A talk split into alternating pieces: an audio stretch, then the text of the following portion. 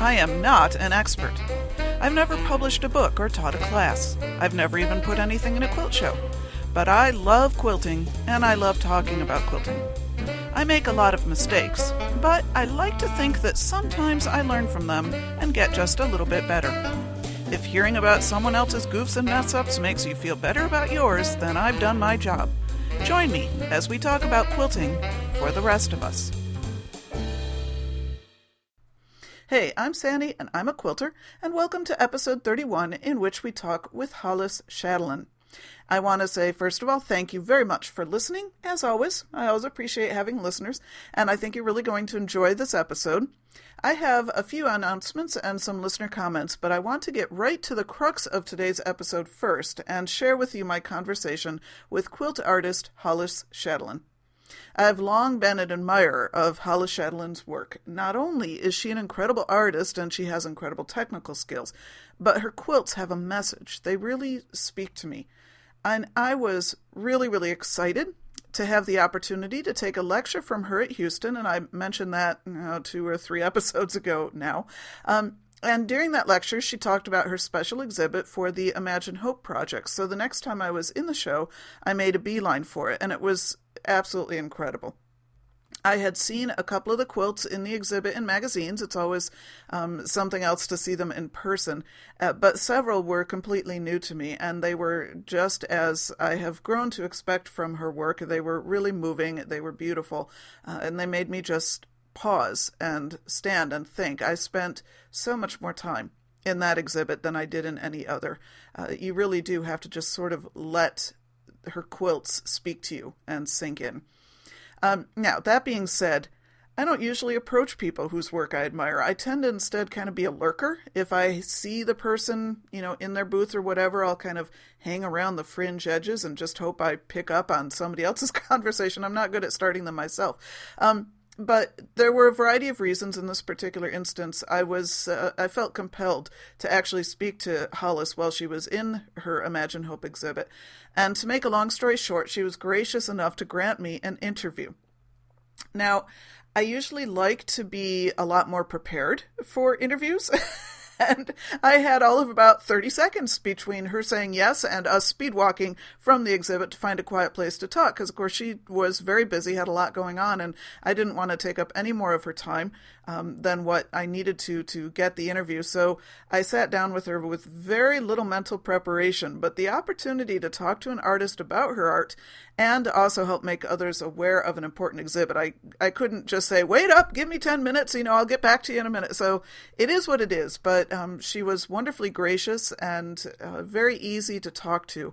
And so I hope you enjoy the conversation as much as I enjoyed having it with her. So, without further pause, here is my conversation with Hollis Chatelain. I am sitting here with one of my heroes in the quilting world, Hollis Chatelain. Um, am I pronouncing that correctly? Very okay. good. Wonderful. Um, and you have a project that you have recently launched called Imagine Hope. So, could you tell us a little bit about that? Imagine Hope is a is a project that started years ago when I was making quilts that were based on my dreams that were actually statement quilts. They they seemed to be saying something, telling me to make this quilt, t- talking about a certain issue. And when I would make them, people would come up to me and they'd say, "I've never heard of this issue and it just makes me cry and I want to learn more about it." And eventually somebody said to me, "Why don't you put these all together and use it art as a as a means to educate people. Mm-hmm. So that's kind of how it started, and then we eventually added photographs to it by five different photographers that are on the same subject matters of the quilts, and it, the exhibition has grown to what it is now, and what we're hoping is that we can use art as a means to educate people when you say educate people, when I say educate people, it does not necessarily mean that they we're going to give them all the information. But what we're hoping to do is to get a dialogue going, have people ask questions, have people wonder what this is really about. And so that's the whole, the basic idea of it. I'd be curious to know, um, with your, your quilt that's featured in the show here, um, Innocence, or as you call him, Ernest, um, you have all sorts of images uh, quilted into his overall face. And I'm, I'd be curious to know, are there people that just sort of refuse to see certain images because they don't believe you were pointing out to me earlier the child soldier and the prostitute. Do you feel that maybe there's people who don't see them for what they are because they refuse to admit that those things even exist, really?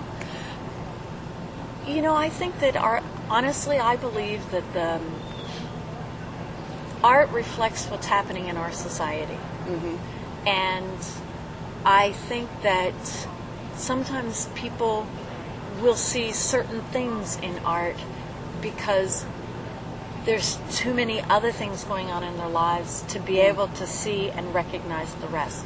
Right now, our country is going through a very difficult time. People are worried about losing jobs.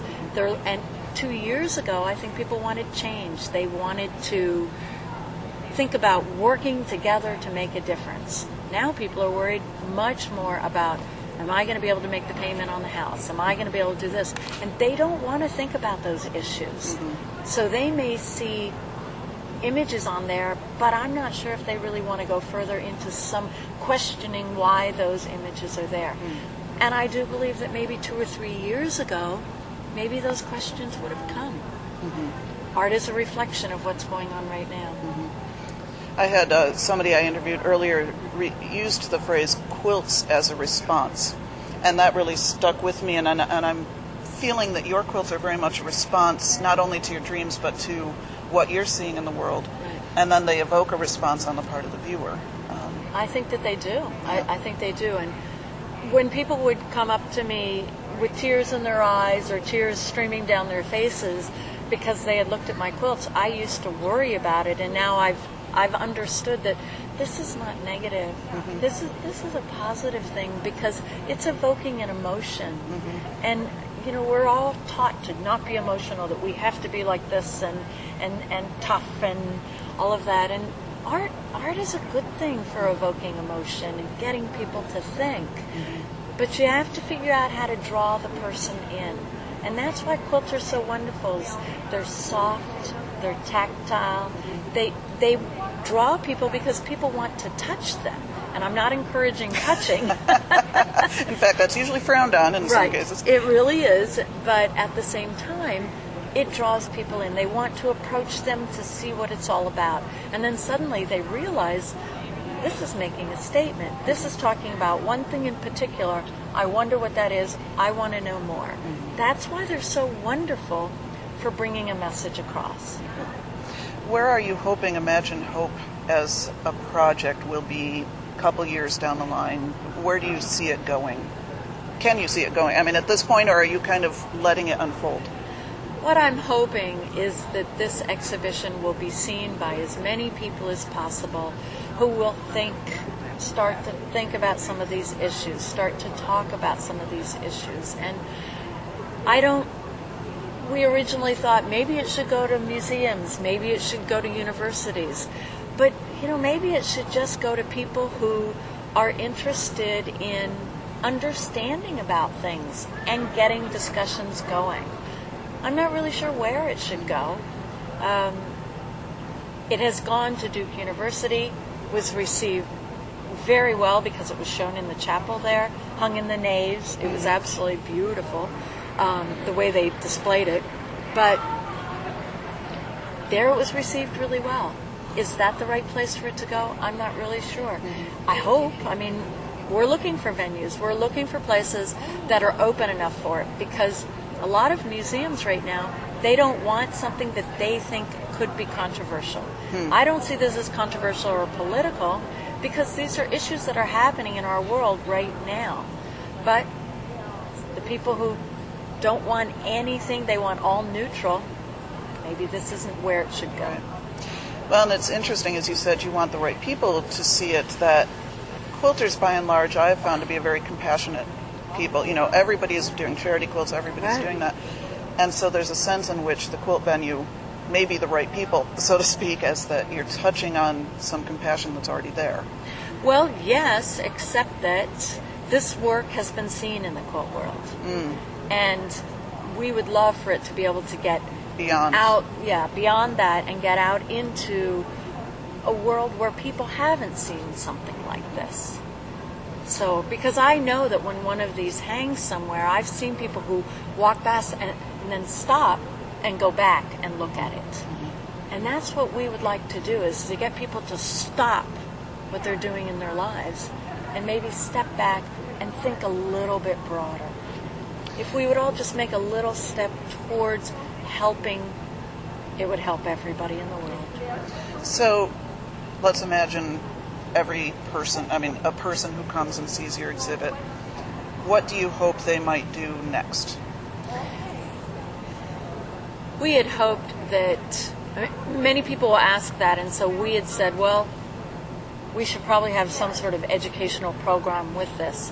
But this involves so much, and we actually have people um, on our team who would be interested in developing this, but we don't. We're not sure how to distribute it. You know, what we would love is for people to think about the issues enough that they would be interested in going and learning about it themselves.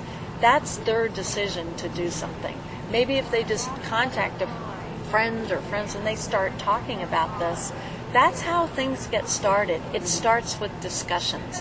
And we would like to be the catalyst for starting the discussions. Hmm. Now, let me just ask a, a, a question about the exhibit as you have it set up, particularly here in Houston. Each one of your quilts that's part of the exhibit is a different color.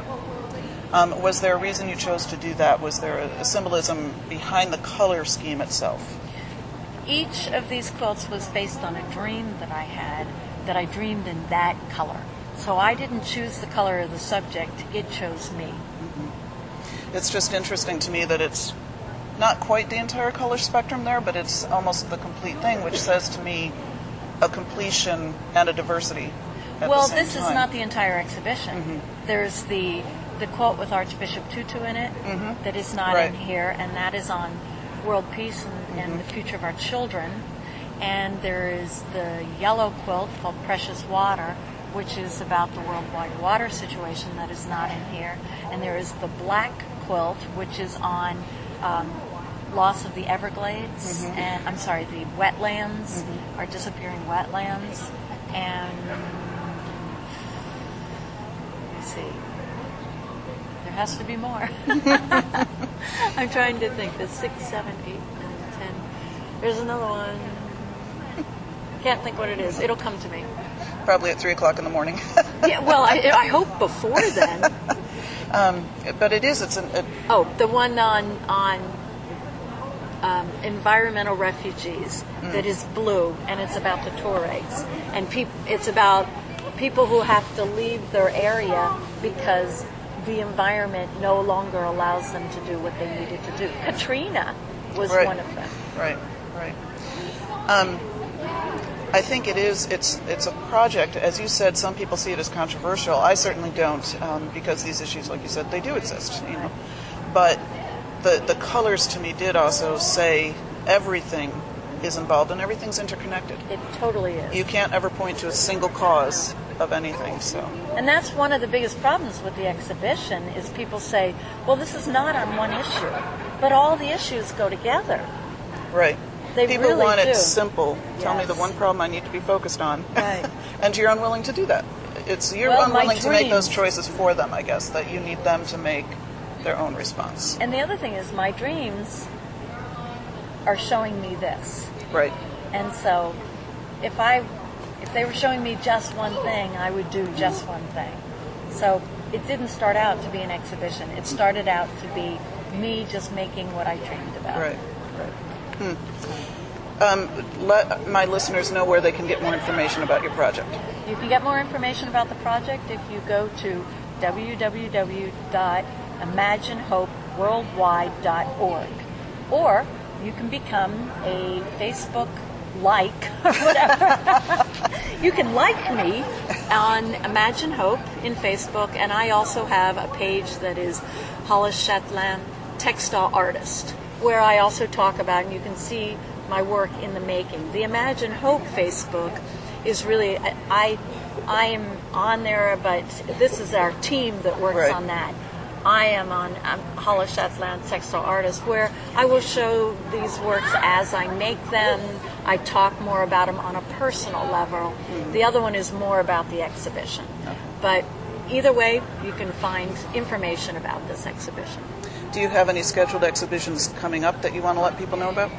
Right now, we're just doing this, and we um, we are in negotiations with different places. But until it's actually finalized, we'll, we will re- re- release that information once it's filed. So hopefully somebody listening to this has connections with a venue That would be great. suitable and to be in touch with you if they do. Please do please do contact the website or the Facebook, and you will you will come to the people on the team that know how to take care of you. Okay, fantastic. Thank you so much for talking Thank to me. you, I appreciate Sandy. it. All right.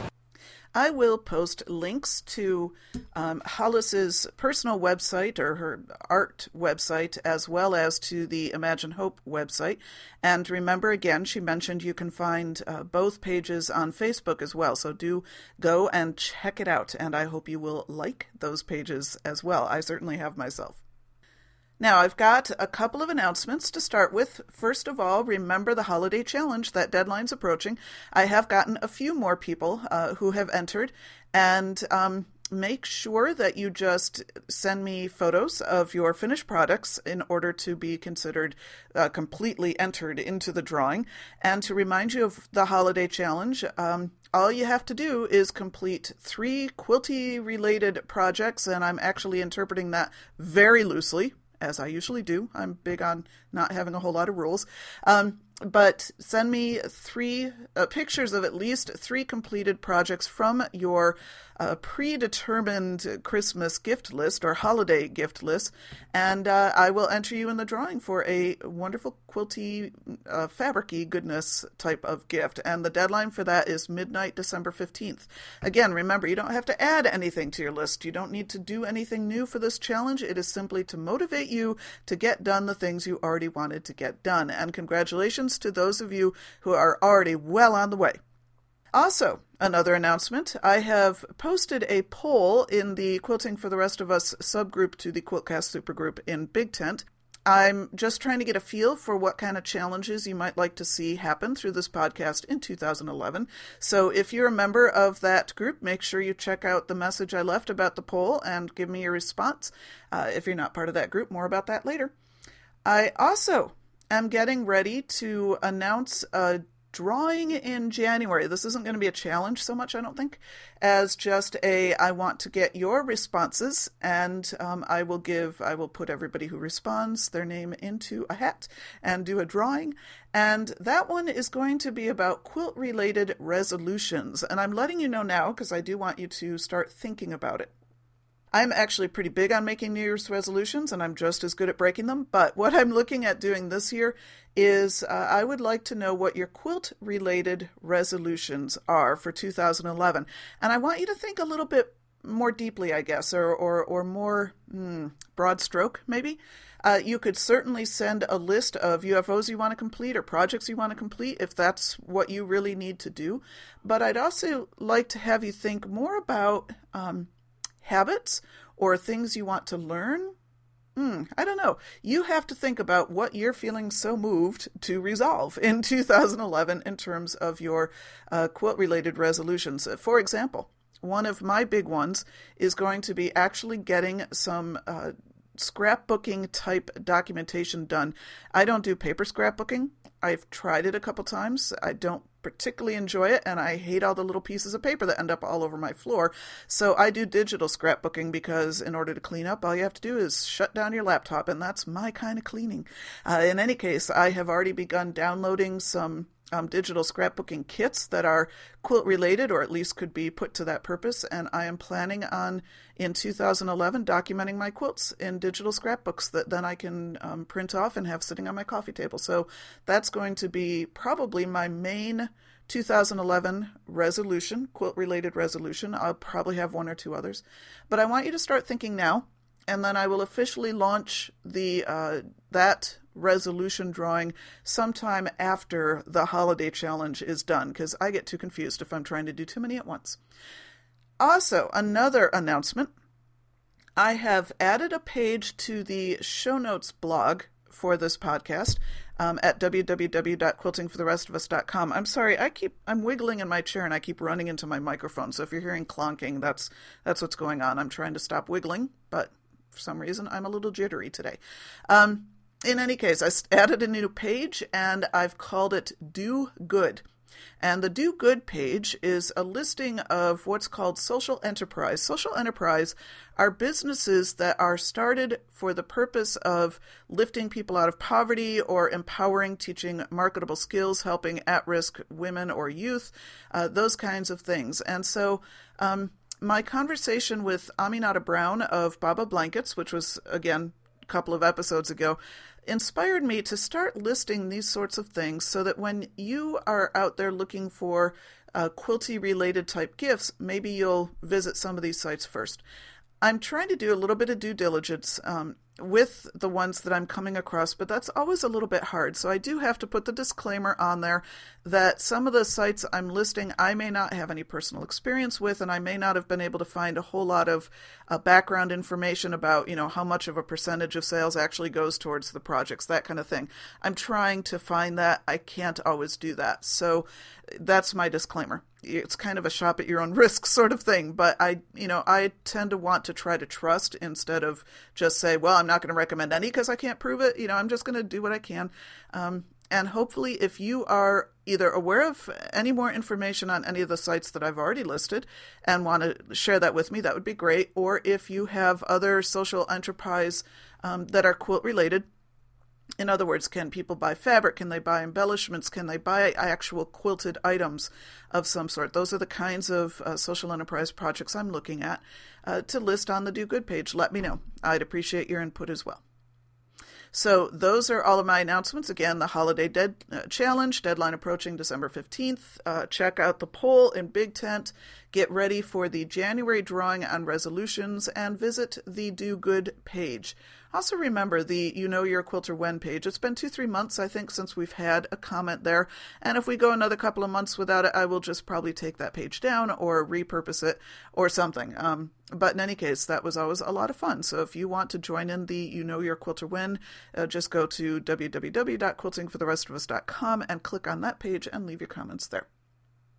Okay, listener comments. Thanks again for everybody who is leaving comments and ratings on iTunes. I noticed a few new ones since the last time I checked.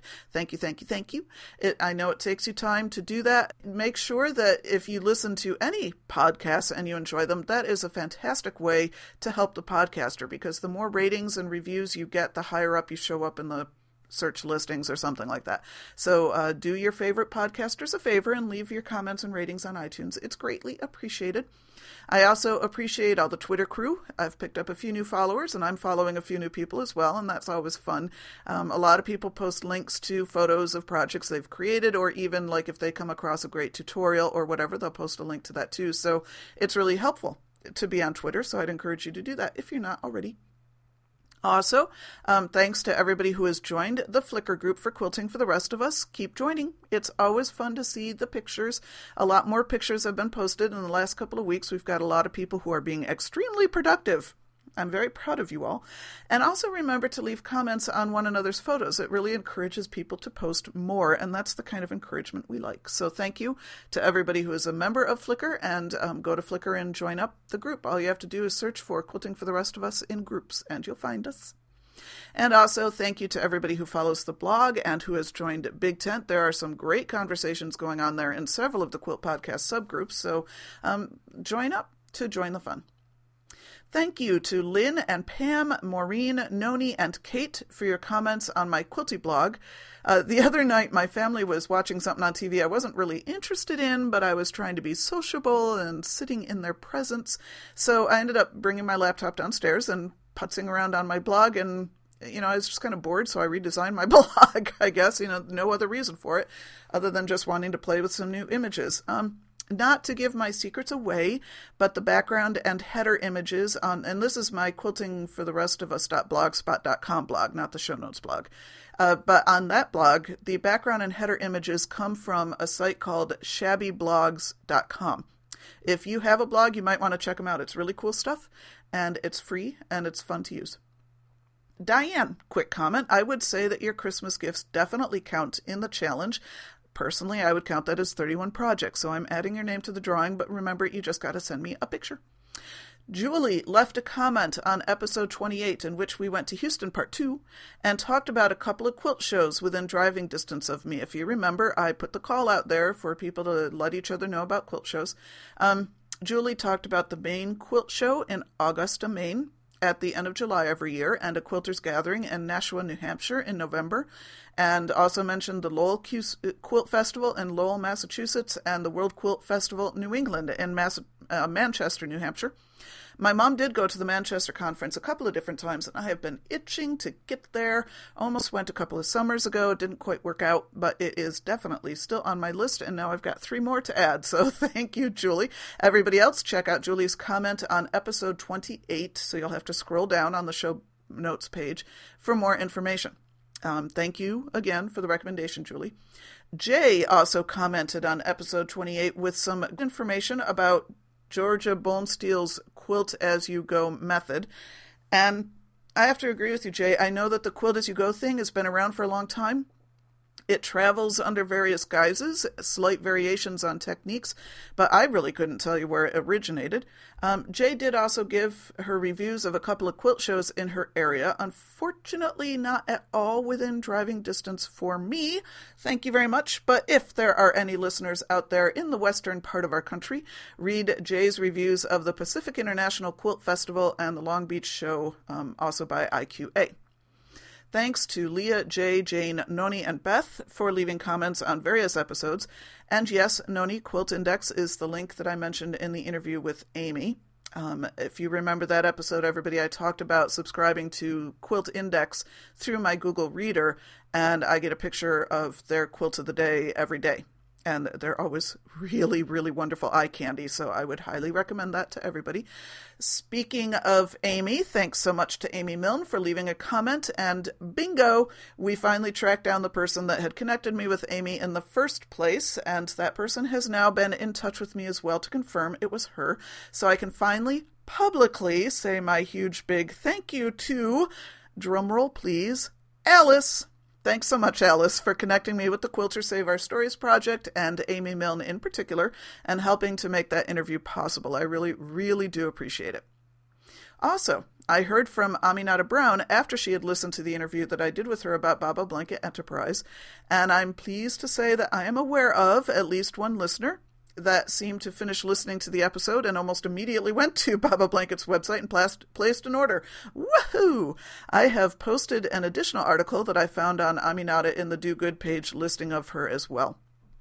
Really, I can't talk enough about this. Social enterprise seems to be a very effective way to help combat poverty, so I'd really encourage anybody who has the opportunity to support such businesses to do so. I also had a long email exchange with Tammy, and I'm thinking, I think I already shared some of it with you in the last episode.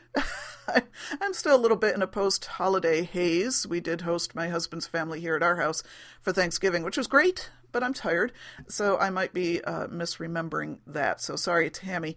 But I was rereading the emails, and I did thought decided to share with you a part um, only because by the date on this particular email, I know I couldn't have already said this in the last episode. So Tammy says, I thought a ruler was a ruler until about two years ago. Not so when you're a lefty. When I first learned to quilt, the lady who taught me sold me a Salem ruler for the, uh, for the 6 by 24 ruler. It was great and simple. As I grew with experience, I bought all kinds of square rulers, still no problem. Then I found a really neat 8 by 24 neon yellow laser ruler that made cutting dark fabric so much easier to cut. But here's the problem I never knew existed. My trusty Salem ruler is marked so that each end of the lines of the ruler, top to bottom, left to right, is one inch, and then each end of the next line is two, etc. It works for both a left and a right handed person. I got my laser ruler home, and no matter which way I turned it, the numbers were growing the wrong side from my rotary cutter. Um, if I wanted to use it, I had to subtract in my head and cut on the six inch line to get two inch strips. Too much work, or uh, too, it was too much work to learn how to cut with the right hand. Not going to happen. In other words, the smallest ruler, uh, the smallest number on this rule was on the right side, the largest number on the left side, no matter which way you turned it. Um, so it truly was a right hander's ruler. She ended up giving it to her best friend, best Q, uh, quilting friend. Since then, Tammy says, I now look at the 6x24 or 8x24 rulers to see if they are a right or wrong. Except for my clear Salem ruler, they are all geared for a right handed person. Time for a crusade, lefties unite.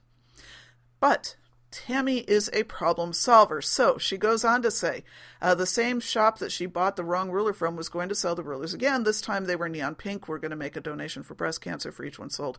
She asked, Tammy asked them if they had a lefty version, and she explained what the difference was. The store talked to the manufacturer, and the manufacturer said they could draft one for lefties. Um, she was in for the shop hop, and they had the ruler, but they did they only did the numbers backwards to them on the short side instead of both directions. The main reason you purchase a 24 inch ruler is to cut strips. Um, and so she went back to them to say, you know, this still isn't right. And the store owner is going to have them redo it again the right way. So, all you lefties out there, Tammy is on your side. She's crusading for you to make sure that rulers are ambidextrous, I guess I would say. Um, I'm not a lefty, but my sister is. She is not at the moment a quilter, but she has been, shall we say, dabbling her toes. Uh, so I did share this information with her. And also, um, my sister also works at Joann, so she can also be aware of that issue for anybody who might be buying rulers there as well. So thank you, Tammy, uh, for sharing that story with us and for crusading on the part of left handed quilters. Let's hope that um, you are successful and we can get more ambidextrous rules out there. And I have to say, once Tammy sent me that email, I looked at my rulers and realized yeah, I've got one or two that I think are probably ambidextrous, and I've got other ones that aren't. In fact, I've got other ones that throw me off because they're the type that are like nine and a half inches. So the extra half inch mark is on one side, and I also have to make sure I've got it turned the right way so I'm not cutting my strips the wrong size. Um, I mean, it's really handy when you need it, but it can trip you up when you're not aware of it. Okay, Sandy update. I have an update. I am so excited. I have been on a roll and fuego this last couple of weeks. I've actually had a fair amount of time to sew an unusually meeting light schedule in the evenings, and um, coupled with the fact that my husband's been in and out of town, and he's going to be out of town again this coming week, so um, I don't have the you know guilt factor for not sitting downstairs with the family. Because when it's just my daughter and I home alone, we both are pretty happy to um, entertain ourselves. so uh, she spends a lot of time on the computer, which is actually in the same room with my uh, sewing machine, so we can be companionable and I can still be sewing. So, uh, last week I finished a UFO that has been on my shelf for about three years, and it's my triple rail on point. I posted photos of that on my blog and had it hanging up in the living room on Thanksgiving. And then, of course, I said to my husband, but we have to make sure people sit in the living room during Thanksgiving so they'll actually see it. Because, you know, we have a really, really nice living room. It's actually my favorite room in the house. It's not overly frou frou, it feels more like a library. Um, but you know the nature of family get-togethers is everybody ends up in the kitchen in the family room anyway so i finally at the end of thanksgiving dinner dragged one of my nieces in there and made her look at it you know it was kind of a little bit of shameless show off but I, she's always a good audience so i figured it was worth it and she made all the appropriate comments um, anyway i was pretty happy with the way that one turned out once it's hanging on the wall, you can't really see the mistakes. Although in that one, there weren't really any glaring mistakes, just little, you know, things where my quilting wasn't quite even or whatever, but it, it was not uh, really drastic. So I'm pretty happy with the way that one turned out. I will say that I used for the first time YLI machine quilting thread. Um, the machine quilting weight, I don't remember what the number is, but it's actually labeled for quilting. And it was really very, very linty. I was kind of surprised. I, I had bought it, I've been testing out different kinds of threads. Um, and so far, I haven't found anything that will take me away from my beloved Aurifil. Aurifil being spelled A U R I F I L, for any of you who aren't familiar with it. Um, Aurifil has been, I think, the least linty thread I've ever used, and I love the weight that I used for the piecing is a really nice, thin but very strong thread. They do have a quilting weight thread, which I've now used, and I really enjoyed that too. The YLI was just really, really linty. It never broke on me. It worked fine. It looks nice on the quilt, but I had to spend a lot of time cleaning out my machine after I finished using it. Um, I also used borders on a roll for that wall hanging. Uh, those are the ones, the pre printed border patterns that you um, put the paper, you adhere the paper to your quilt, and then you just quilt through the paper and then tear it off. Uh, second time I've used it, it's not bad. The first time I was able to spray baste it and although I've mentioned that and I had some issues with the spray baste on the particular fabric I was using, this time I didn't, I was out of spray baste. And so I ended up pin basting it, and that just doesn't work real well with paper, obviously. Um, it wasn't staying really even on the thing. I had to keep kind of nailing it down with my hands as I was quilting, and I wasn't ever positive I was getting it in the right place. Um, so probably if you went over the border with a magnifying glass, you or you know measuring tools, you would see that I'm not entirely in line. But it was good enough, you know, for the purpose. I wouldn't put this in a show. I don't put quilts in shows anyway. Uh, but it it was okay it did work. I will say next time I use a border on a roll because I've still got a boatload of the stuff left. I inherited it from my mom. I would definitely do the spray basting again because it just holds it much more securely while you're using it. Once I got that finished, I immediately went to work on my next UFO, which is a quilt for my niece. Um, this is one that I had finished the piece top, I think probably at the same quilt retreat that I did the triple rail on point. I did um, two pieced tops at that same retreat. I think this was the second one. And it's the stack and slash method, which is a whole lot of fun to do. And once I do this, I may talk about that more in, my next episode. Um, so if you're not familiar with it, hang on. Sorry, I forgot I had my uh, my space heater on, and it just turned on, and I'm sure that didn't sound good. Uh, anyway, it's off now. I, the stack and slash method is a lot of fun, and for this particular quilt, I used a layer cake of batiks. And what ends up happening is it kind of has a really cool, almost stained glass window effect because, as you know, batiks can be really almost um, uh, translucent isn't the word I'm looking for, but they almost glow when you get them all together, and so it turned out really cool. I decided to I, I, had wrapped it up and given it to her for christmas three years ago and then as soon as she said ooh ah that's nice i took it right back snatched it right out of her hands and said okay now i gotta finish it and it took me this long to get around to finishing it i'm sure she's ever forgotten she ever even saw it in the first place i wanted to meander quilt the center of it and it ended up being a little more of a stipple. Really, the main difference between a stipple and a meander is the size. Uh, there's probably others that would argue with me, but that's the only difference I've ever, really ever seen. And I wanted this to be kind of a looser meander, and I just started out too small. And the problem is, once you start out a certain size, you kind of got to commit to it then, because otherwise it looks goofy. So I ended up doing more of a stipple than I intended, and man, does that take up a lot of thread. I was able to do it all on one spool of thread. I went through something like six bobbins, maybe seven, of the same thread. I was using the variegated thread on both top and bottom because I wanted the same look. I did make it all the way through the center, and then I've got a narrow inner border that I just uh, stitched in the ditch around both sides of it. Um, I used a different thread on top for that just to, to match the inner border fabric, um, but I still used the variegated in the bobbin. And then on the border, I was getting really worried that I was going to run out of thread. And by now, I didn't want to switch threads, you know, halfway through a border. So I decided to just do a really loose uh, loop, kind of a loopy thing where you, you know, swirl in one direction, then you come around and swirl in the other direction. And it was pretty big. Um, and I did that all the way around the outside. And the problem is, I had pin basted again with this because I'm still out of spray baste, and this is a little bigger. It's not quite twin size. It's somewhere between a throw and a twin and that's a little harder to spray baste. But um, I really, I found I really prefer spray basting. It it's just much more secure. Pin basting stuff was still shifting on me, and I just had a dickens of the time with the borders. So eh, I'm not really at all happy with the way the borders turned out. But this is not an heirloom quilt. This is meant to just be fun and something she can cuddle up in when she's studying for classes or whatever. So I'm, you know, I'm trying to just not sweat it. and and just slap the bindings on the puppy and call it done.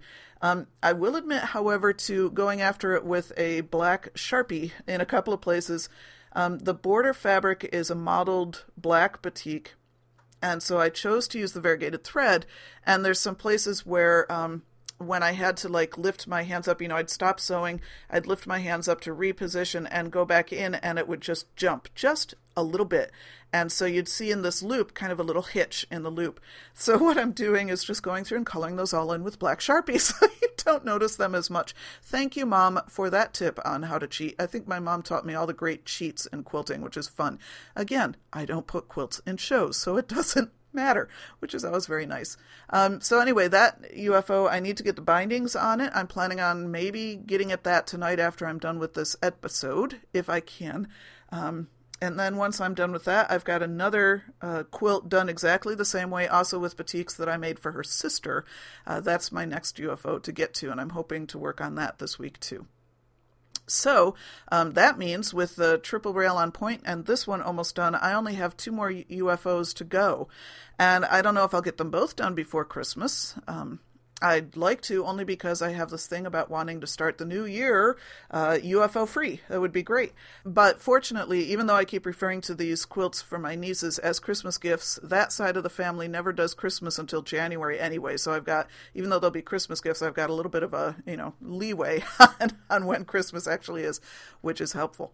So the only other thing I've been doing this week is um, working on getting myself ready. As I said earlier, my main 2001 quilty related resolution is to work on creating um, some sort of coffee table digital scrapbooks on documenting my own quilts, plus these antique quilts that I have, plus my mom's quilts. I'd really like to get a, a scrapbook done for my mom's quilts.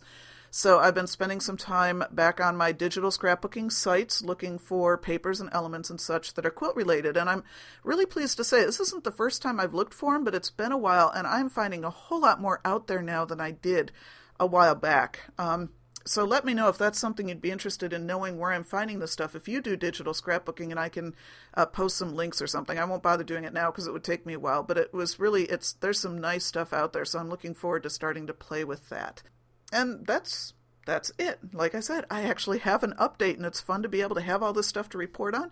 And I'm hoping next week I'll have even more to report on. That'll be good. So I think that's all I've got to say. Remember that I really love getting your comments on the episode, and you can do that at www.quiltingfortherestofus.com. It's very easy to leave comments. Do remember that your comments um, are moderated. That's a spam filter kind of thing, so don't panic when they don't show up immediately.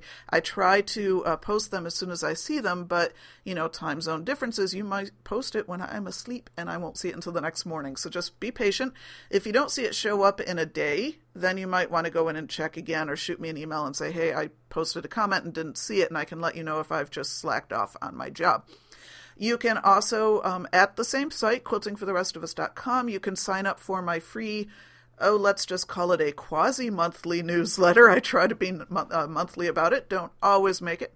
You can also join the Big Tent Quiltcast supergroup, and from there, once you're into that group, you can join the Quilting for the Rest of Us group subgroup and you'll find li- uh, you'll find links to the Flickr group uh, for quilting for the rest of us, and to my quilty blog separate from the show notes to the episode. You'll also find a way to connect with me on Twitter, which my Twitter name is Sandy Quilts, Sandy with a Y, Quilts with a Z, and you can email me at Sandy Quilts, Sandy with a Y, Quilts with a Z, at gmail.com. Uh, but all of that goodness is at quiltingfortherestofus.com. So thank you very much for joining me for this episode, and until next time, go get your quilty on. Quilting for the Rest of Us is dedicated to Shirley. Love you, Mom.